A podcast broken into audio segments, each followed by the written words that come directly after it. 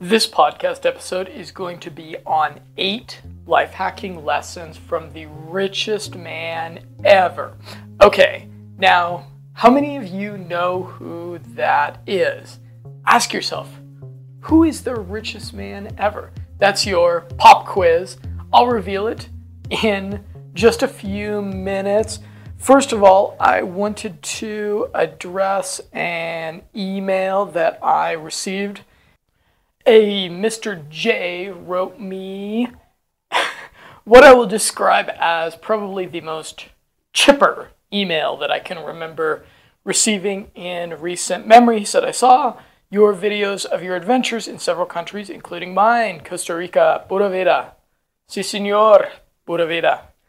He went on to write, I'm 70 years young, but people tell me I look from 10 to 20 years younger, and he included a very silly photo of himself that I'm a little bit suspicious of. You know, it's interesting with Costa Rica. I remember the first time I went to Costa Rica, I was about 24 years old, and I actually had some graying hairs. I had noticeably graying hairs at the time. Maybe I was overworking, but after I'd been in Costa Rica for like three months, for two or three months, all of my gray hairs went away, and it was it was very noticeable because I had quite a few gray hairs for a young man, and then they all went away when I moved to Costa Rica. Okay, and he said below is my current supplementation as an applied neuroscience strategist. What do you think? I'm doing research on these supplements in Lilac and plan to buy them in a couple of months from Swanson Vitamins, the online store that I get most of my supplements. And he goes on to describe this really exhaustive supplementation routine alpha GPC, alpha lipoic acid, ashwagandha, astaxanthin, astragalus, bacopa monnieri, cognizin, acetylcholine, creatine, monohydrate uh, fulvic, ionic minerals, grape seed bark, huperzine A, Korean red ginseng, L-carnosine, L-citrazine, lion's mane mushroom, L-theanine, maca, melatonin, N-acetylcysteine, N-acetyltyrosine, phosphatidylserine, pregnenolone, Pro-15, I have no idea what that is, uh, PQQ, resveratrol, saw palmetto, shilajit, tonalin, Tongkat Ali, turmeric, vitamin C, vitamin E, and then 15 minutes later, estrogen and progesterone. And then before breakfast, rhodiola rosea. Awesome. That's what I actually just had about 10 minutes before recording this. And then he, yeah, he takes a lot of supplements here. And Mr. J, this, this is a pretty awesome supplement regimen we would all be so lucky to be able to afford this. Okay, a couple of things here. You do mention DMAE in here, and DMAE, I have some real reservations about. It has a lot of possible negatives and downsides to it. I did an article about it. If you search in my nootropic ingredients directory. I do a, I have an article where I real thoroughly addressed the potential negatives of DMAE. And it seems to me that for the anti aging benefits and for the cognitive enhancement benefits, the DMAE is just not a real good trade off in comparison to even a lot of things that you mention here and your dosage of it. You said you were taking it, I think, five days a week. And that, again, DMAE is not. It's not really bad. I, I, I don't want to completely throw it under the bus, but with all this other stuff that you're taking, I really don't think it's necessary to take DMAE five days a week. You're doing a lot of adaptogens here, which I love. I'm a huge fan of adaptogens, so that's good. The one thing I'm a little bit, I'm wondering why you're supplementing progesterone and estrogen, if I'm correct. Estrogen and progesterone.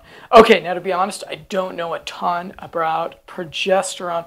I would think that at your age, you would want to be a little bit more supplementing things on the testosterone side. And I do see some things in here that are going to be good for your testosterone, but I'm not sure why you would want to supplement estrogen. So maybe you have a specific reason for that. But yeah, all in all, I I think you'll be uh, I think you'll be enjoying everything that Costa Rica has to offer for quite a while because yeah, you have an excellent you have an excellent regimen here.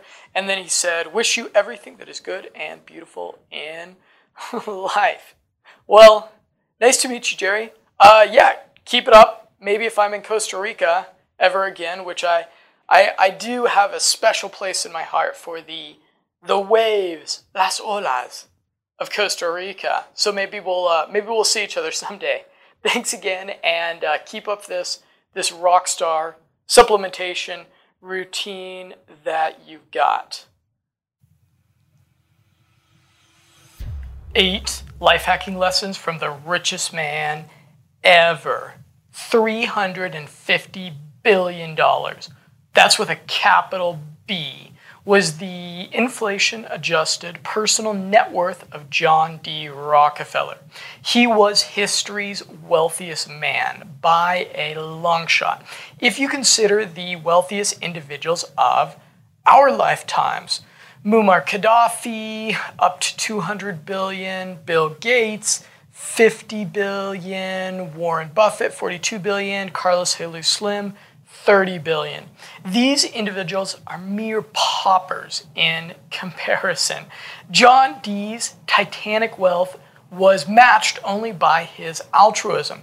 So much of his wealth was given away to organizations that made a sustainable, positive impact on the world that it would not be unreasonable to say that virtually every person alive today benefits in one way or another from his altruism. Was John D. a life hacker? Absolutely. This article is a distillation of eight life hacks Rockefeller employed, and it's from Titan, The Life of John D. Rockefeller, the 800 page, exhaustively authoritative biography of his life, times, and tactics. The first is mental compartmentalization. Here's what Rockefeller had to say about the importance of mental compartmentalization in getting places in life. Do not many of us fail to achieve big things? Fail because we lack concentration. The art of concentrating the mind on one thing to be done at the proper time and to the exclusion of anything else. Next, uh, examples of compartmentalization of mindset. One of the biggest challenges John faced in business was when the United States government ruled to break up his massive business empire. John was playing a game of golf with friends when a messenger delivered to John a telegraph with the news that his company was going to be fined many millions of dollars and subject to antitrust laws. He looked at it briefly and then said to his golf buddies, Shall we continue with, with the golf game? So, unlike most of us that would just trip out there on the golf course, he was just like, Hey, we're playing golf, we're enjoying the weather and the the, the, the, green lawn. Let's get back to it, guys. His golf buddies knew what was going on with the court cases and insisted on a response from Rockefeller about what was going on with the court case news he just received. Rockefeller's response it was the maximum amount possible, but I'll be in hell before they ever get that money. By the numbers. John's John carried on an intense, lifelong love affair with numbers. If his titanic success can be attributed to one business quality, it was his accounting skills and commitment to running his business by the numbers.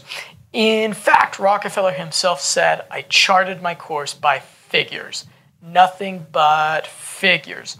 Usage of memory systems. No surprise here, Rockefeller had a monster memory. He remembered at any given time the names of up to 3,000 of his company's employees. Rockefeller, no doubt, used the used something like the AV association technique for remembering limitless names instantaneously, preempting responses with body language. Most people approach interactions, especially confrontations, highly concerned about being heard and understood. As a result, we over communicate. We use many more words than are needed to make our point. Rockefeller often preferred to communicate first with his body language than with his words. For example, one Sunday session, one man told John that he had bought oil barrels at a great price of 44 cents a barrel. And he asked John, what, what do you think I should sell them for? John turned to the man and stared at him silently, leaned forward, crossed his legs, put his elbow on his knee and his hand under his chin, and continued to stare at him for just a few more seconds. The man grew nervous and restless. Then John sat back, uncrossed his legs, looked away to continue his prior conversation. The man who asked the question started squirming and became uncomfortable, obviously, and had the gall to ask again, John, so what would you do? John was very well known for having sharp, piercing eyes. John turned slowly, calmly, and replied, I would do what I thought best. Precise scheduling of his day. A good friend of John's who spent a lot of time with him said his adherence to said of his adherence to a daily schedule, something bordering on the superhuman, perhaps the inhuman in this unbroken, mathematically perfect schedule. It was uncanny. And here's Rockefeller's daily schedule. Rising at 6 a.m., he read the newspaper for an hour, then strolled through his house and garden from 7 to 8, giving a dime to each new employee and a nickel to each veteran. So that, that kind of throws a, a wrench at the self help platitude about not reading the news and ignoring current events, doesn't it? Next, he then had breakfast at 8, followed at 8:45 by a game of Numerica.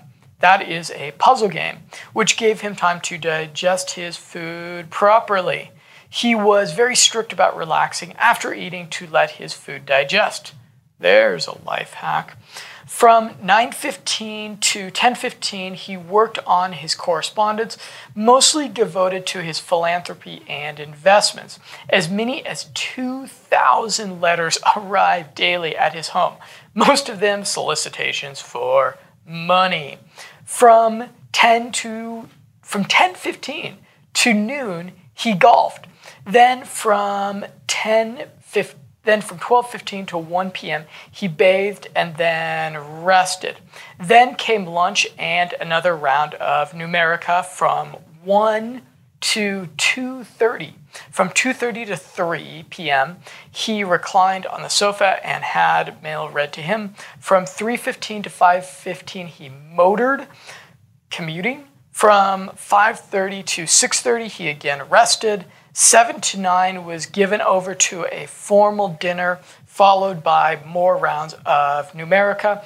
From 9 to 10, he listened to music and chatted with guests, and then slept from 10:30 p.m. to 6 a.m. Now, I got to assume here that this is, in fact, I'm almost certain this is talking about him later in life. I don't think this is this is middle-aged or young-aged John D. I think this is him and his his graying years.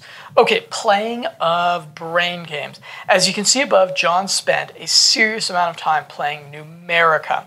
which is a quintessential brain game. It consists of a grid of numbers that must be organized.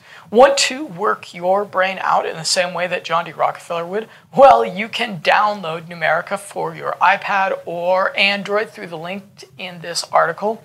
If it would have existed in his day, no doubt John D. would have been a major fan of dual n-back training. Rockefeller's stock market investing strategy. John's general sentiment was avoid Wall Street. It's corrupt. However, he actually dabbled quite profitably in stock investments. His strategy was scary simple. Every day, one of his assistants would bring him a list of stocks. When a stock went down one eighth of its trading price, he would buy it. When it went up one eighth from where he had bought it, he would sell it. A completely unemotional trading strategy. Boy, I, I should really try that out with my new my new Charles Schwab bank account. Okay. Rockefeller on fashion. Many entrepreneurs prioritize fashion and clothing very low, but not Rockefeller. At work, he was always dressed immaculately in a nice suit with umbrella gloves and a silk hat, looking like a boss. He also thought that nicely polished shoes were very important to maintain. If you want to learn more about Rockefeller, check out this video, check out this TV show episode that I embedded in this post. It was from the excellent TV series, The Men Who Built America. And it was kind of a biographical look at the industrialists who who built America and it's really well done. It's relatively recent so it doesn't have like that crappy acting that that these type of programs sometimes do. So if this if this interests you, I encourage you to check that out. You may also want to download the jam packed success profile summary of John D. Rockefeller's life. It's a 35 page PDF written by Dane Maxwell, and it is actually a summarization of the 800 page book that I talked about.